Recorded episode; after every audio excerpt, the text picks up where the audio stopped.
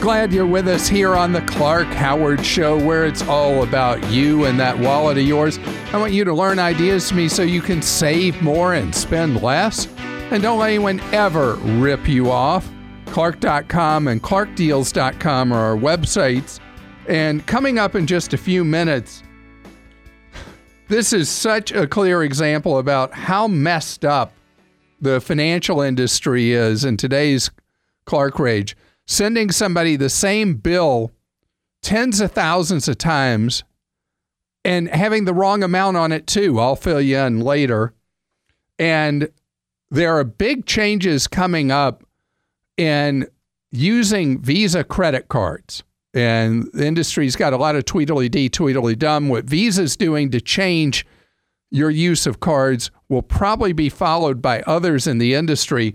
I'll tell you how it affects your wallet as a consumer, or if you own a business, how it'll affect you as a business. So, I want to talk right now about tax season. And if you over withheld from your check, paycheck, and you're due a refund from the IRS, you're probably ready to go. You're probably ready to file and get that refund. So there are a couple of rules of the road I want you to know in filing your return. First, most taxpayers are eligible to file your, your return for free. It's something that only 2% of eligible people use. By eligible, your income has to be um, not among the wealthiest in the country. Most people will qualify, but of the almost everybody who qualifies, again, only two out of a hundred take advantage of free tax prep and filing software. Pretty much all the software vendors are in the IRS free file program, but they don't exactly promote it because they want you to buy their paid software but you are eligible in almost all cases to use the free software.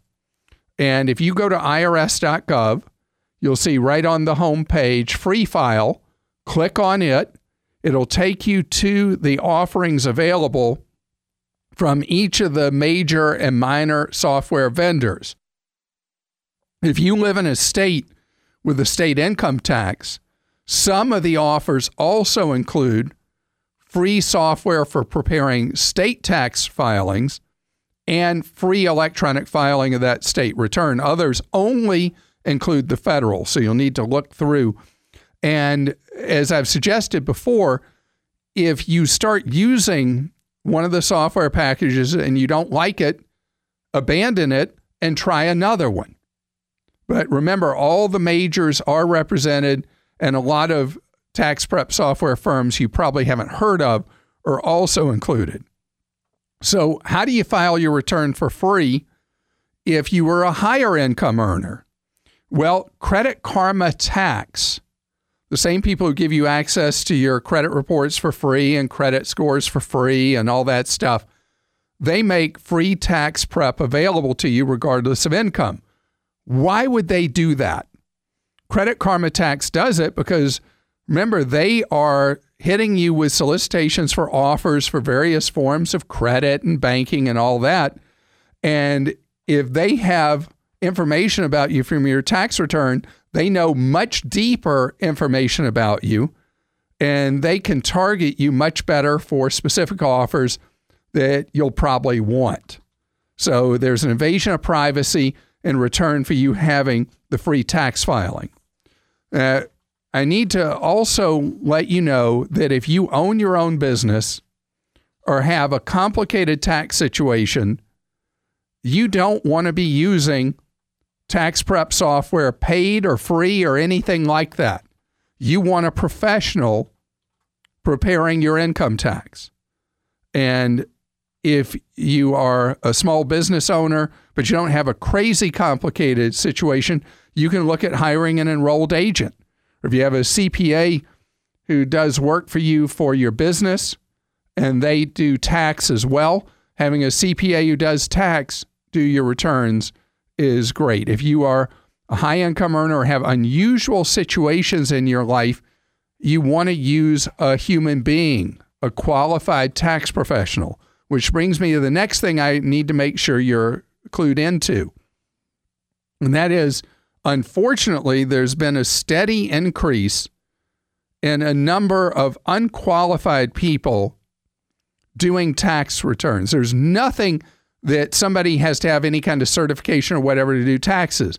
I can go out today and say, Clark's Tax Prep, and people could have me doing their taxes. Well, unfortunately, a lot of people who've been offering to do taxes for people and claiming they'll get you these giant refunds and all that are actually con artists or thieves.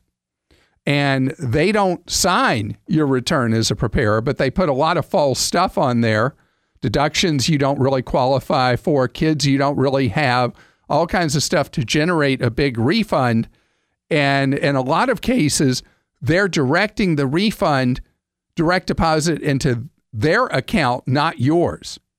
So you filed a false return with your signature and the money doesn't even go to you. So please know that there are a lot of people out there pulling games. And if somebody is paid to do your return, you need their signature on that return that they prepared the return. You should look through and see what the return says you're claiming. And if you see things that clearly are not true, do not sign your name to that return. Nancy's with us on the Clark Howard Show. Hi, Nancy. Hey, how's it going? Great. Thank you, Nancy. You got a couple of kids there.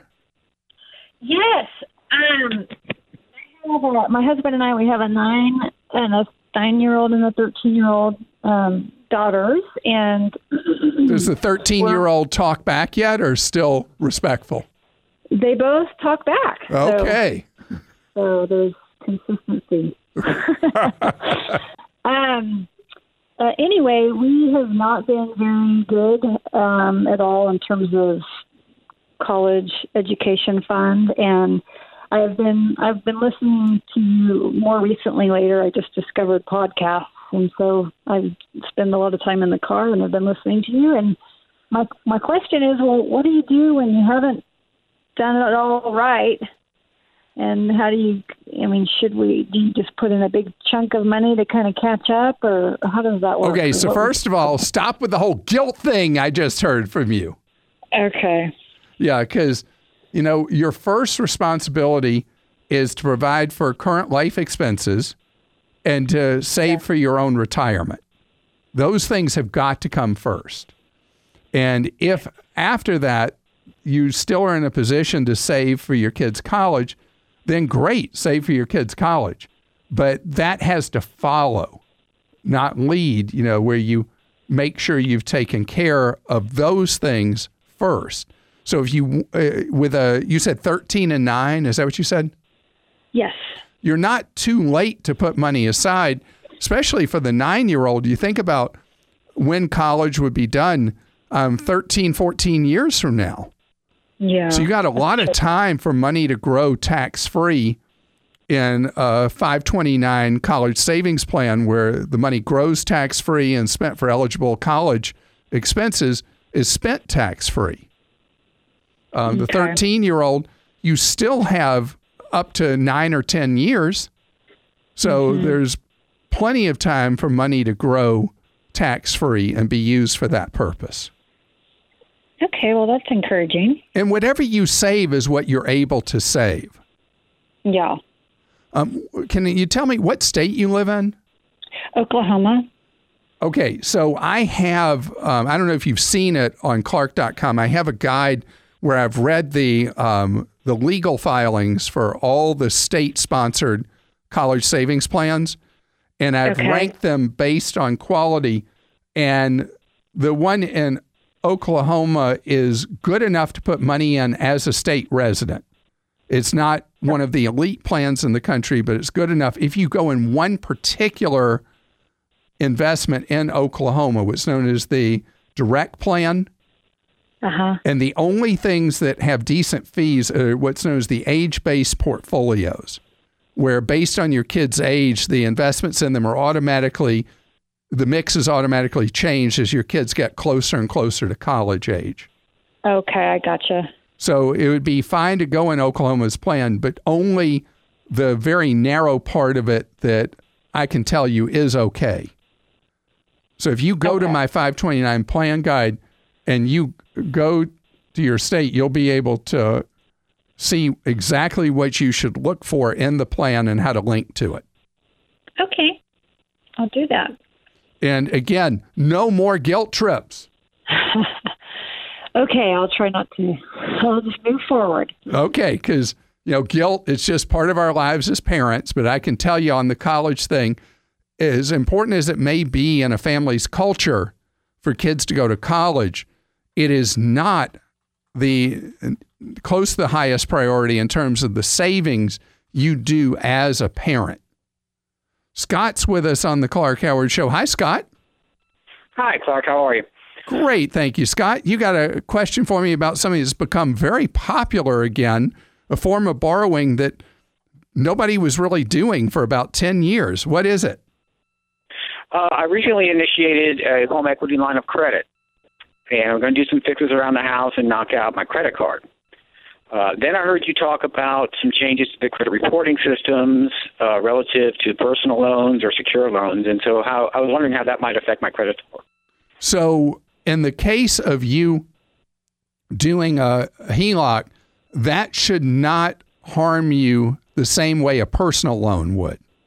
The new scoring model that's only going to be phased in over time, what's called FICO 10 and 10T, will look at somebody who's been running credit card debt and then takes out personal loans to move the credit card debt to. And that's looked at as a big danger signal for somebody ultimately defaulting on debt because it means they're wheezing on the amount of debt they have. Now, taking out a HELOC to essentially refinance credit card debt, did you do that because the interest rate was lower or the payment was easier? Well, the the interest is lower, um, and that was that was really it. I just had a couple of interests that I wanted to do, and I figured that uh, the, the lower interest rate, if I was going to be using any money, uh, would be, you know, it makes sense to go with a home equity loan. Um, so you did loan or line of credit because a line of credit floats, and a loan is a fixed rate. It's a it's a it's a uh, line of credit. Uh, okay. Uh, for, for the way I understood it, yeah, that's what I that's what I talked to the bank about. All right. So with the line of credit, they're not going to put you on a strict payment schedule to pay that uh, credit card balance that you've moved over down to zero. And so you can actually, if it just sits there, you can end up with more total interest paid than you would even on a much higher interest rate credit card. So I would make a deal with yourself where you set out how much you're going to pay per month to wipe out those credit cards now that you're having to service much less interest per month and the money you put towards it can go towards principal. In terms yeah, of that, an, that, that makes sense, yeah. In terms of an effect on your credit score, there's a minor hit to your credit score for having done another application for credit. And as long as you have now reduced the available credit on your you reduce the amount of your available credit you're using on your credit cards that should on that part of your credit actually be a positive that raises your score. So the net effect may be a higher credit score than you had before.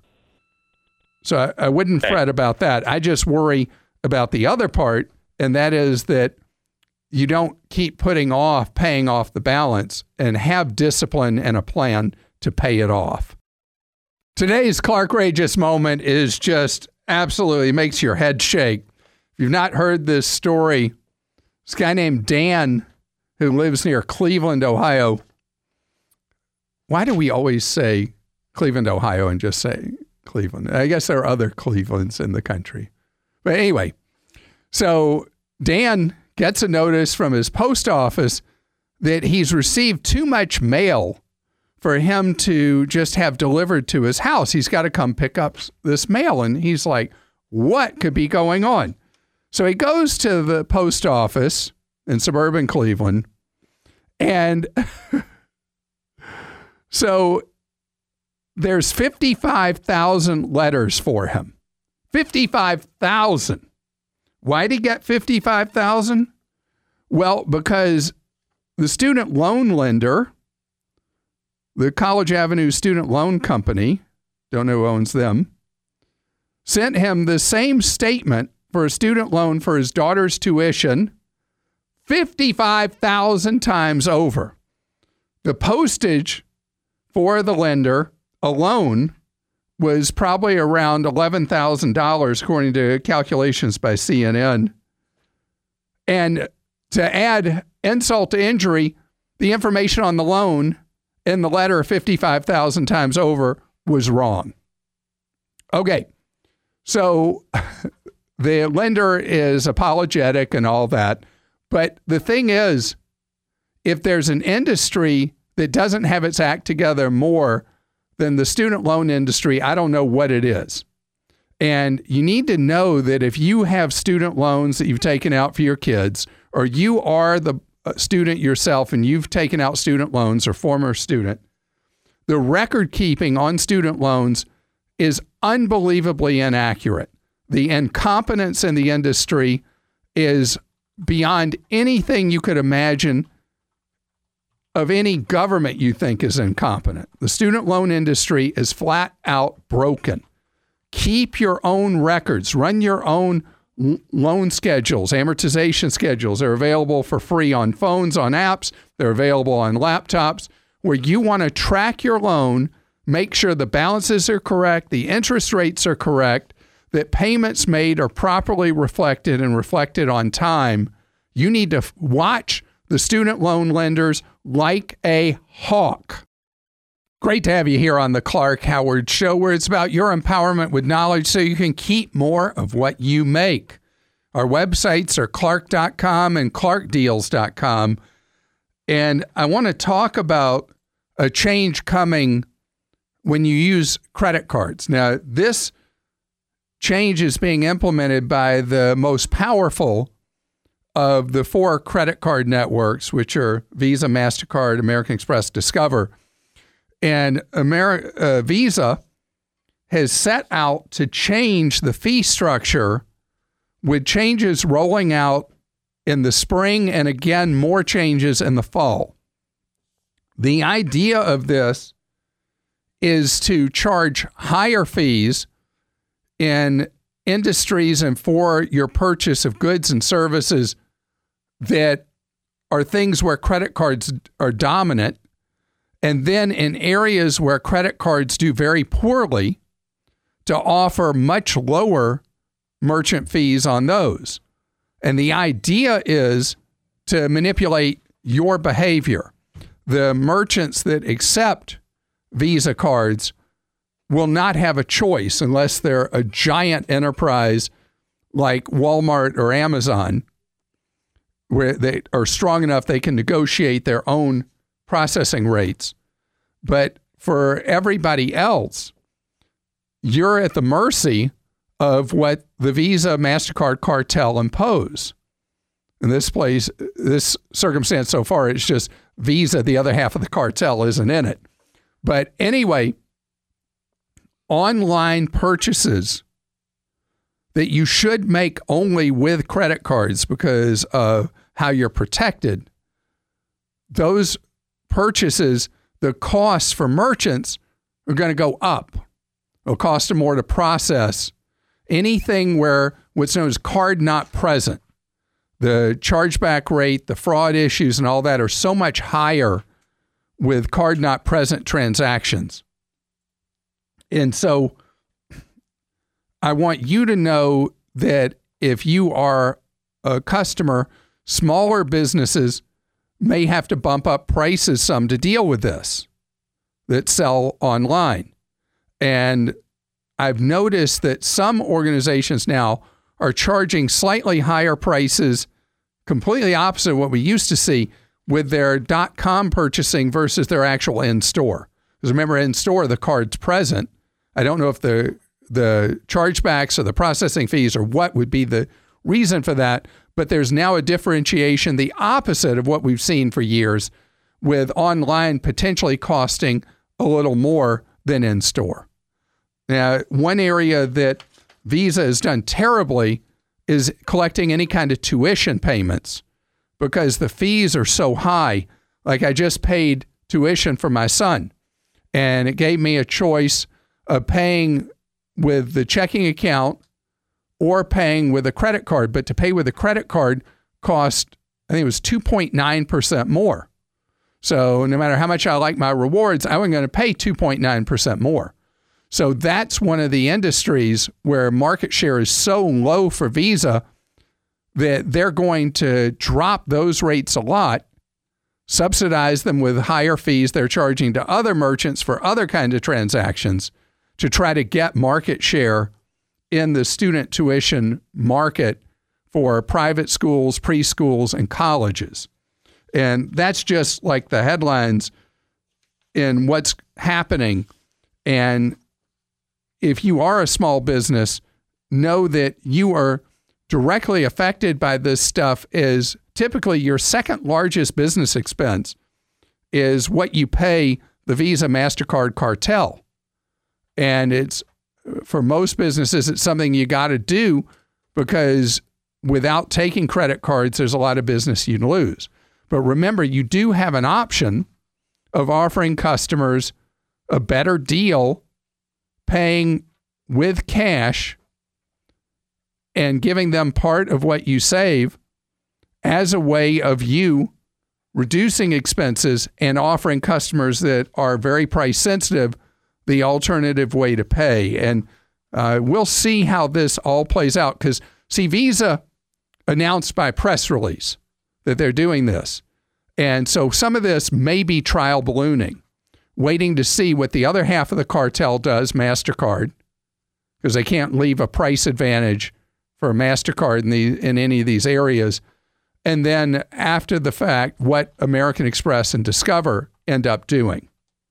But you as a consumer are going to see it, particularly in areas where you're given a different price when you pay by credit card versus when you pay by cash or check or some other means. Danielle is with us on the Clark Howard Show. Hello, Danielle. Hi, how are you? Great, thank you. Uh, congratulations on your recent wedding. Thank you. So, how's it going so far? Um, it's been great so far. We are just trying to figure out the money aspect. Oh. So usually, um, you know, it's funny if people go to premarital counseling now, a huge amount of the time, whether it's religious based premarital counseling or, or non religious based, a huge amount of the time the counselor spends is on the issue of money with couples. yes. Because it is difficult, because especially now, so often people get married at a later age than people used to and you've each already had your own lives financially and otherwise. Tell me what kind of choices you're facing. So we're trying to figure out. We want to join our bank accounts, but like you said, we both have bank accounts and long-standing credit cards with those accounts. Um, and so we're trying to figure out. I've been told if you cancel your longest credit card, it negatively affects your credit. Yeah, don't Um, neither of you should cancel your existing credit cards. Okay. Yeah, no reason. So- that's that's what they call in tennis an unforced error. That you'd be harming your credit and your credit score, your credit worthiness for really no reason. So I Okay. like for each of you to have your own credit because Okay. if you don't, your credit is individual. Uh, you know how you're looked at, and you want to have your own credit history and reputation. How you pay Okay. the bills, that's subject to the dynamics of your own marriage. If your bills are paid for all different kinds of bills from a joint account where when your paychecks come in, you put your money in, or if for things like credit cards, things that would be, you know, you want to go buy yourself a new outfit and you're you're worried what he would say, why would you spend that much on that outfit or vice versa, that by having your own credit cards and then paying your personal kind of stuff on your own out of your own account is how a lot of couples handle it. It all depends on how the two of you feel about your money that you have separately and that you'd have together? Right. So he's a student right now, and we were planning on joining accounts once his last set of loans hit, which they just did. Um, but we're curious since he has an account and that's where all of his loans have been going into, and I have my account. If we, does it make sense to close out one bank account and just have one, or should we leave the other one open and just pay off loans with that? At it? That's a great question. All right. So, what I recommend when somebody comes into a marriage and they've got a big pile of loans like his student loans, I'd like for you to have three checking accounts. Okay. The two you already have, and then one that you do for household expenses. And in whatever ratio you decide you pool money for household expenses as a renter or a home buyer, um, things that are joint expenses are paid out of that household account. When the student Okay. loans are paid and you've had more time in your marriage, you may choose at that point to can each having your own individual accounts and then just having a joint account. But the reason you never put all your money in a joint account when someone has outstanding loans in a marriage is if anything ever came up, any dispute, anything like that, uh, most often, a lot of the student loan lenders, for example, will come in and automatically debit your account. Well, if you only have one account and all your money's gone into it, and there's a dispute with the student loan lender or they make a mistake or whatever, suddenly you could have no money to pay any of your bills. Okay. So you want your your household account cordoned off separate from an account that's used for these debts from schooling. Okay, that makes sense. And Um, as far as credit cards, if the two of you choose at some point that you want to get a joint credit card that you're co-owner of, that's fine too. Like let's say there's some So- rewards you're trying to earn or who knows what, and you want to do a joint card, that's fine. Or you can even do one where one of you owns it and the other you make an authorized user. So that's what we have right now. So we have our each have our own credit cards with those original bank accounts that we have, and they don't have great rewards. And then we have two rewards cards, and I'm the like I guess I put my number and name down on them, and then made him an authorized user because one I had before we got married, and one I got right after we got married, and I didn't think through the we each need our own line of credit. Otherwise, I probably would have had him open that second one. So does he have um, other than the student loans that he's responsible for, which would hopefully give him a decent credit profile? Does he have no credit cards in his name that are his he has cards? the one. He has the one with his original bank account. Okay, I like for people to follow Noah's Ark rule that everybody have two cards as a minimum in their own name. And I'd like him to get one more card once he's done with school and he's working, or is he already working and in school? No, he'll start working um, in the middle of this coming year. Okay, so when he starts working, um, he'll be able to show income. I'd like him to apply for another card, never from the same financial institution that his existing card is with. You want your credit cards from two different financial institutions. Okay. And then, is there any downside to those original credit cards that we have that don't have great um, rewards? Is there any downside to just swiping them like once a month on like a Spotify account or something, or should It's we be great to do them? that. No, you want to use them. Okay. tw- each card you have, you want to keep active, and usually that'll mean using it twice a year. So if you're doing Spotify um, 12 times a year on an account, that's fine. Have you combined your Spotify accounts to get a lower price from Spotify? We have. hmm Good. Okay. Um, Awesome. think about anything like that that you were paying for individually that you could do a better deal together that's still hanging out there that each of you are paying for, unless you've already done all that. I, I would have to think through um, what we might have missed, but that is good advice. We can thumb through the subscriptions.